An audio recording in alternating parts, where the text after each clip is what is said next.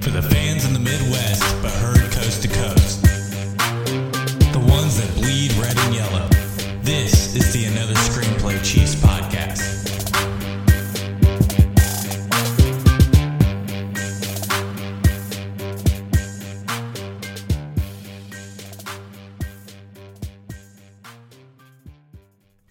Hello and welcome to another episode of the Another Screenplay Chiefs podcast.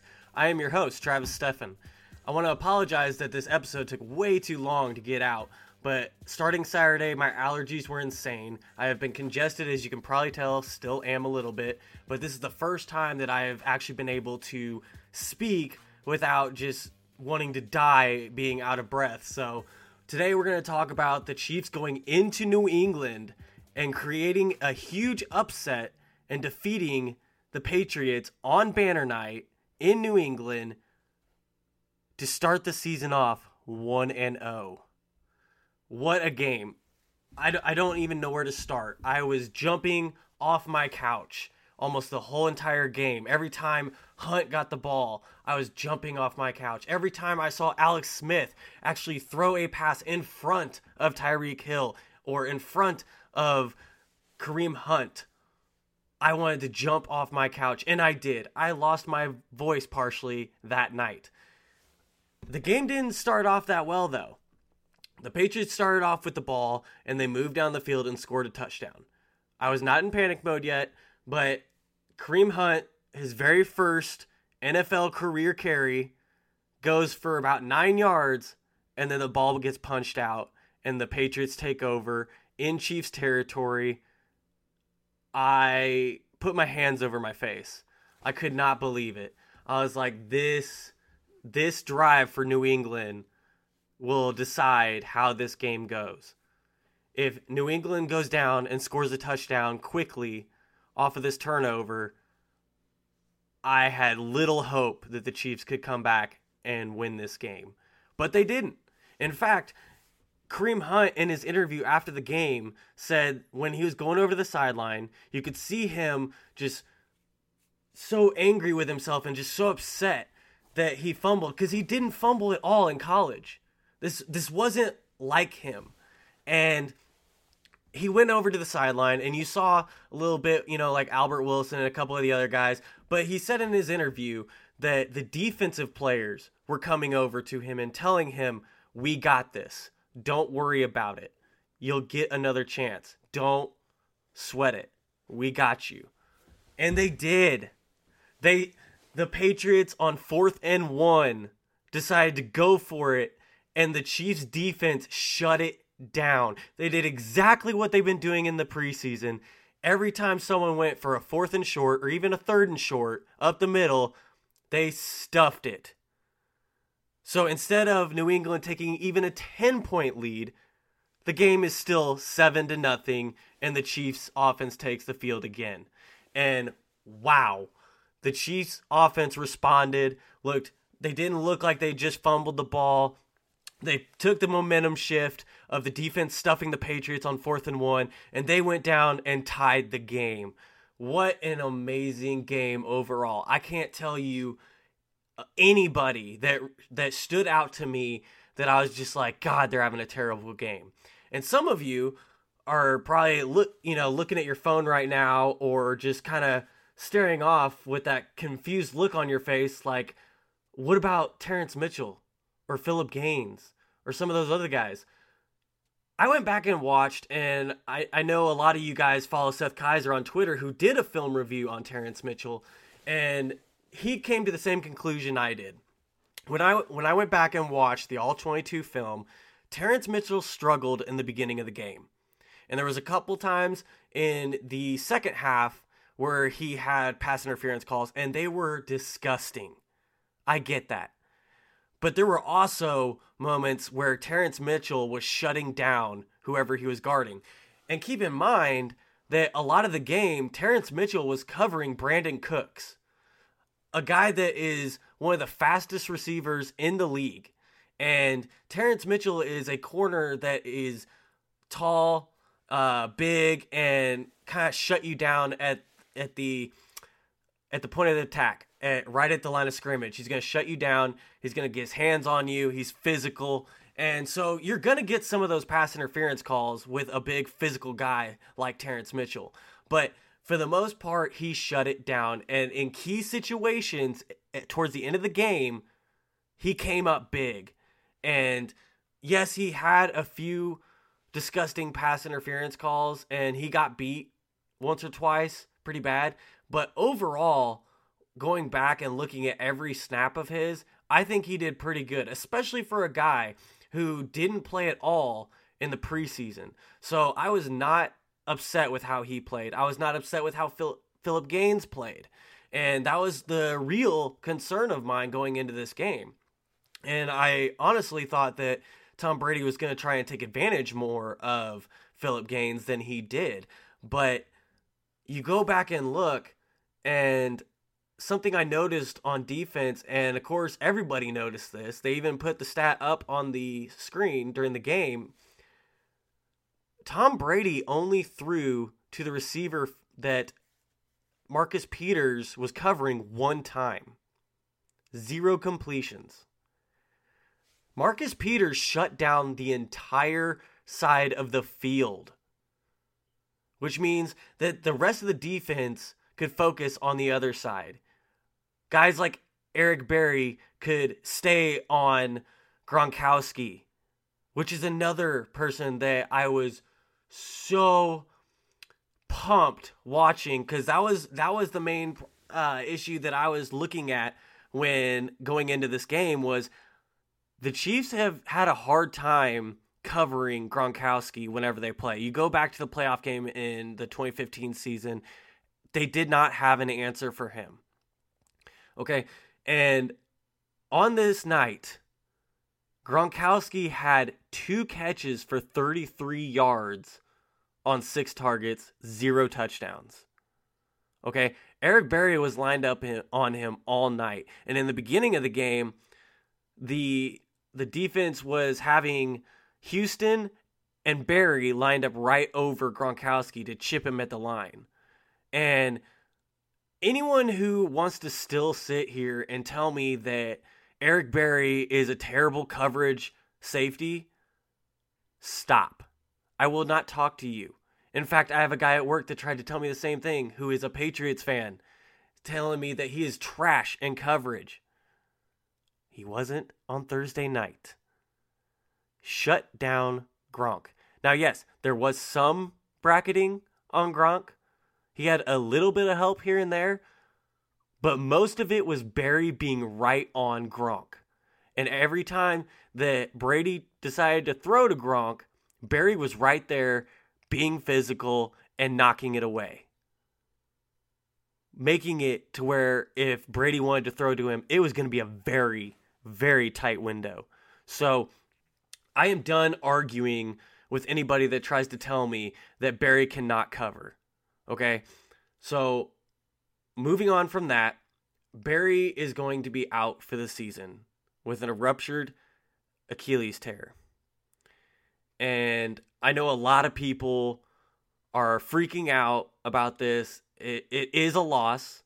There's no one that can step up and be Eric Berry. I think that Berry is probably, in my opinion, the best safety in the league. Of course, that could be argued and, you know, going any which way. But at the same time, the safety position is a position for the Kansas City Chiefs that they probably have the most depth at. And you're not going to have just one guy filling in for that uh, that role. Uh, you'll see some some of Sorensen, but I think that Sorensen will kind of stick to his role in coming up into the box and being that kind of hybrid linebacker. But I think that you're going to see a lot of Eric Murray who is a second year safety who's been sitting behind Eric Berry and who had a little bit of playing time last year.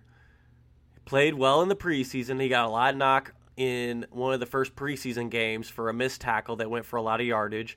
But overall, Eric Murray is he plays a lot like Eric Berry in the sense that wherever the ball is, within a few yards, you're gonna spot Murray.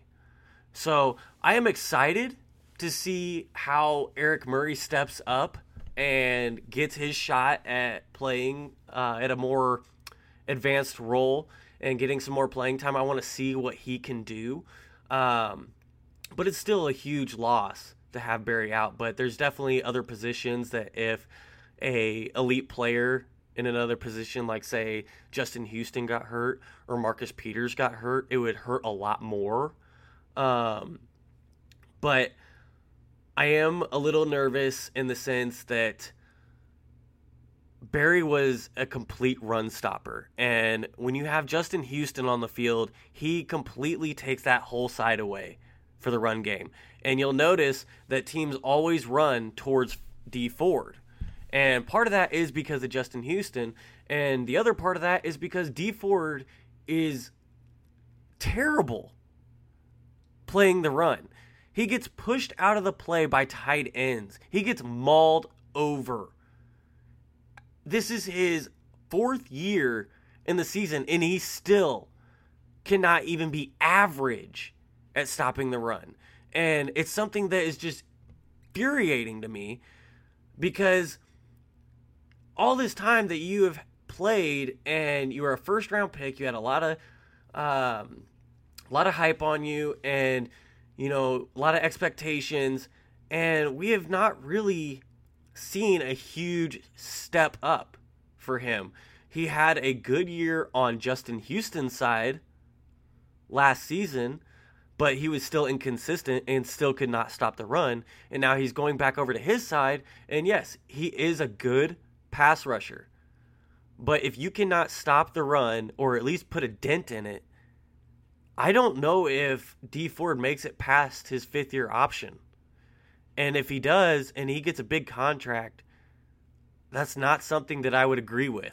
But I'm not the coach. I'm not in the front office. That's just my take. But I still need to see a lot from Dee Ford. I, I did not jump on that bandwagon last year. Um, so we'll we'll see what he does this year. Uh, but that that's where Berry being out for the year concerns me. Is Berry helped on that side shut down the run, and so I expect uh, DJ to step up a little bit. Hopefully, Eric Murray can come and help out a little bit. Hopefully, uh, Daniel Sorensen can step up a little bit against the run. But that that's my main concern. But let's talk about some good topics. Going back to Kareem Hunt, who fumbles on his first career rush and doesn't you know he he goes over to the sideline he's he's a little pissed off at himself comes back in finishes the night breaking the record of any rookie yards from scrimmage he had 17 carries for 148 yards and a touchdown and then had 5 catches for 98 yards and 2 touchdowns 246 yards from scrimmage. Okay? That is a great showing by Kareem Hunt in his first game in the NFL. Welcome to the NFL, rookie. I think that, you know, we, we went into this game and I put a post over on Arrowhead Addict about how there needs to be a third weapon.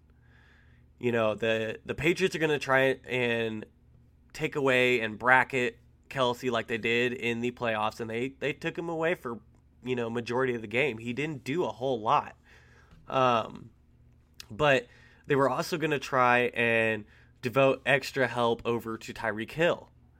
So who is going to be that third weapon? And we talked about how the Steelers really kind of shut down Kelce. They didn't really shut down Hill. It was more of Smith missing opportunities, but either way, there wasn't that third weapon in the playoff game. Kareem Hunt stepped up and was that third weapon. And I, I, talked about it in the article how the run game had the running backs had to be not only great in the run game, but they had to step up in the passing game as well. And he did that on his own. He was the only running back to get the ball aside from Charcandrick West at the very end of the game on his 21 yard touchdown. And you saw Hill and you saw De'Anthony Thomas get, you know, one or two in the backfield, but I could do without seeing that again. Um, I don't want De'Anthony Thomas back there, and honestly, just keep Tyreek Hill on the outside.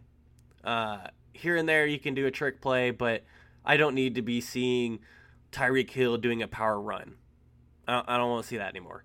Um, but you also saw here and there other weapons show up from time to time. You saw uh, Albert Wilson showed up for a little bit down a drive or two, had five touches for 37 yards, and he looked pretty good uh, for a guy that wasn't about to get drilled right as he catches it. But he got the first downs when he was thrown to, and you saw Demetrius Harris get a couple catches, one for a touchdown, a great catch for a touchdown. In fact, um, that was my guy that I wondered if they were going to try to make a huge factor in this game, being another big tight end, and with Kelce being bracketed and extra safety help going over to Tyreek Hill, that would leave him one on one. And I was I was kind of bummed that I didn't see him get a bigger role, but I am not at all disappointed in how this entire offense looked. And speaking of which, Alex Smith. Alex Smith went 28 for 35, 368 yards, and four touchdowns. Once again, in Foxborough on banner night. Nation watching you. Big time game, probably the biggest game that you will have until the postseason. And he played lights out. And after the game, I got a tweet from one of my followers. Uh, I think that you owe Alex Smith an apology, and I laughed. I'm not gonna lie. I wasn't. I wasn't mad. Uh, I laughed at this, and I responded, and uh, I'm pretty sure I said how so, and you know they they said that um, I had stated that Alex Smith couldn't do this, and that's not, I'm gonna clarify this. And a lot of people have been asking me about this because in prior podcasts or on Twitter or in my articles, I've said I don't think that Alex Smith will not, he cannot, but will win you a Super Bowl this year. And this game does not change how I think about that. I do not think that Alex Smith is going to win you a Super Bowl this year, but I am not saying that he is incapable of winning a Super Bowl. But one game is not going to change my mind no matter how big it was, how great of a game he played. But second off, I'm not going to apologize for thinking that just because Alex Smith finally did what everybody's been asking from him to throw the ball in front of Tyreek Hill and not make him come back for the ball, to actually take deep shots down the field, to be consistent to not uh, freak out on third down. I mean, he did when he tripped over himself, and God, that was miserable to watch. But other than that, looked very good in this game. And I am not expecting Alex Smith to have games like this and play at this level all year. I I definitely expect for him to take a little bit of a step back against the Philadelphia Eagles. I think that he still should have a pretty good game considering that their secondary is not all that great, but they have a great front seven. So we will see how he does under pressure because the New England front seven is nowhere near the Philadelphia Eagles front seven. But the Eagles secondary is a huge question mark. So that will definitely be something that we talk about tomorrow when I do a preview podcast for the Eagles game. But I do not think that Alex Smith is going to play this lights out all season. In Alex's career, he has not had a season with two 300 plus yard games in a regular season. So I'm not saying he can't. I actually think that he probably will have another 300 plus yard game this season. But until I see Alex Smith play at this level consistently, I will not even get close to jumping on the bandwagon of him winning a Super Bowl for Kansas City. And until I see him do this in the playoffs, because we've seen Alex Smith and this team, not just Alex Smith, but the team, win games in the regular season. They went 12 and 4 last year. And you can argue that, oh, well, he got you 12 wins last year. No, he did not. The team got 12 wins last year. There was maybe one game that he picked them up on their back, on his back, and won the game. And that was in week one after Keenan Allen got hurt, momentum shifted, and he did. He carried his team to victory. But how many games did Alex Smith also almost cost you last year? Because if it was not for defense and special teams in a lot of those games, the Chiefs would have lost. And the best example is the Carolina game. You could even argue the Atlanta game, even though I think that that was one of Alex's better showings. But in the Panthers game, the offense could not do anything. Alex Smith looked awful, overthrowing wide open receivers, underthrowing receivers not seeing guys wide open. I mean, it was terrible. But the defense picked it off and took it back for a touchdown. So you have to look at what we have seen from Alex Smith in the past. You can't just look at this one game in week one, especially, and say that Alex Smith is going to win us a Super Bowl because look what he did here. And something else I want to go over, and you know, this kind of varies opinions on person to person, but something I question is why does it take Alex's team drafting a rookie quarterback in the first round for him to play at this level? Okay, go back to San Francisco, and the year that they drafted Colin Kaepernick Alex Smith played very well until he got hurt that year. And then Colin Kaepernick took over and never gave the job back. And the next year, Alex Smith was traded to the Chiefs. And a lot of people are saying that I don't think that that's a real thing. But Alex Smith stated in an interview uh, when they asked him about the Chiefs drafting Patrick Mahomes, he said it lit a fire under him. Why was that fire not already lit? Is my question. I get that it gives you a little more to, you know, more uh, competitiveness, but as an NFL quarterback, as a veteran NFL quarterback, why were you not already playing at your top level? You know, we've seen him be this conservative captain checkdown. And I don't understand why it takes drafting a rookie quarterback for Alex Smith to step up, take more shots downfield, take more chances, and be the player that he can be. Because Alex Smith is a good quarterback. We saw it on Thursday night against the Patriots. So why can he not do this consistently? And you can sit here and blame Andy Reid's playbook all you want.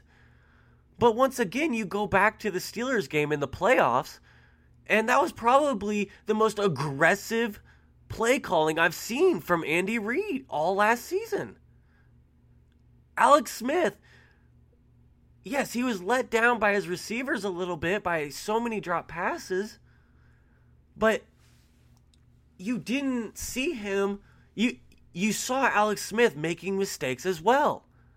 You saw the receivers having issues and Alex Smith not able to take the team on his back and lead them to victory. You saw Alex Smith missing Tyreek Hill and other receivers wide open downfield. That is what frustrates me. We didn't see any of that in New England. And it was fantastic. I loved the play calling by Andy Reid. There was some very interesting uh, plays by Andy Reid. Like Travis Kelce switching positions in the backfield with Alex Smith and taking the snap to do the read option. I loved it. I loved what I saw. I want to see Alex succeed. I don't I don't want to sit here and talk down on Alex Smith. I don't enjoy feeling the way I do about Alex Smith. But I am not a hater of Alex Smith. I think that he can succeed. I think that Alex Smith could probably win you a Super Bowl. But until he shows me that he can play at an elite level or even a really good level consistently through a, through whole games, not just the first and the last drive like we saw all last season. Do it in the regular season on a consistent basis and then go into the playoffs and do it again. Prove me wrong. I want the Chiefs to win the Super Bowl this year with Alex Smith. Yes, that means Patrick Mahomes will probably sit for another year. And I'm okay with that if Alex Smith is playing elite. If he is getting you to those games. If he is winning for you in the playoffs. If he is playing consistently. But another person I want to talk about that didn't get a lot of hype, especially right after the game, was Ron Parker. Ron Parker had something like 11 or 12 tackles he was playing a lot of single high, and he was all over the field. Ron Parker, I have stated, is one of the most underrated safeties, and he will have to step up a little bit more with Eric Berry being out.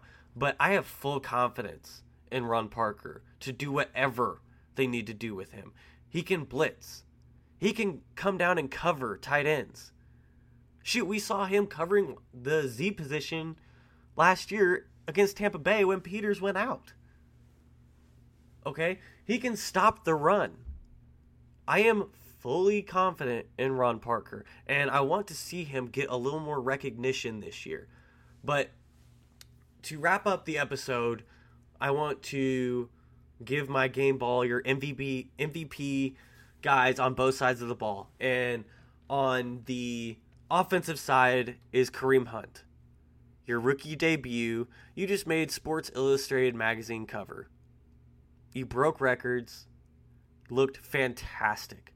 I was definitely uh, worried with Spencer Ware getting hurt, and it doesn't matter if you think that Kareem Hunt is better than Spencer Ware, but I would definitely like that duo a lot more, and I don't want to see Kareem Hunt be the bell cow I don't want to see him getting all the carries. I do want to see a little bit of a split. I want to see Kareem Hunt get most.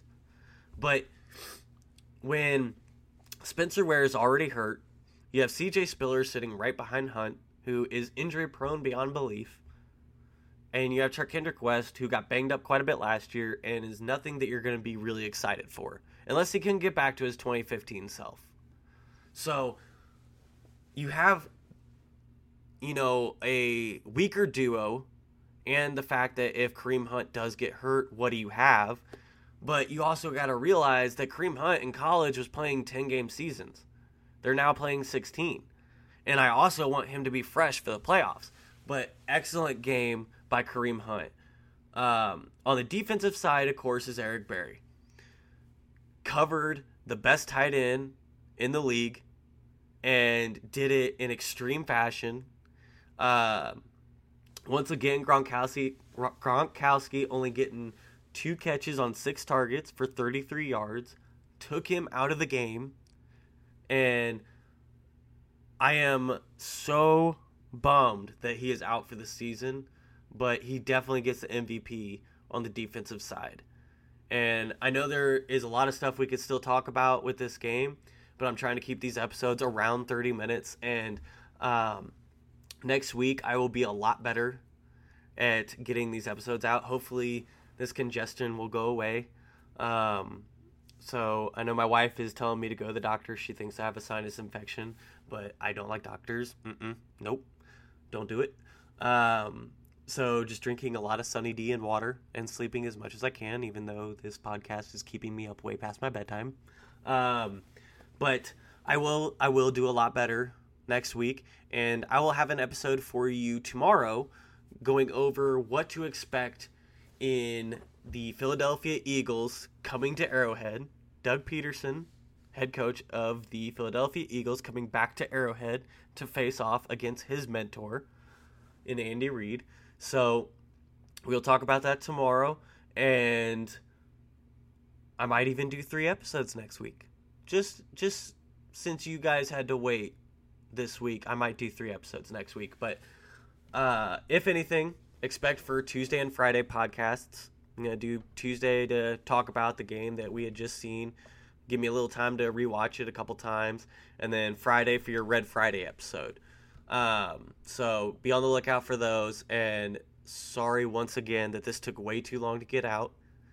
I'm sure you can tell I'm still congested. Um, but even if I am needing to go to the doctor and get in, get an inhaler, I will do a podcast tomorrow. I promise you. So, thanks again. Make sure that wherever you're listening to this, hit that subscribe button. And if you will, leave a good review. Five star review would be very nice and generous. If you're not going to do five stars, please don't.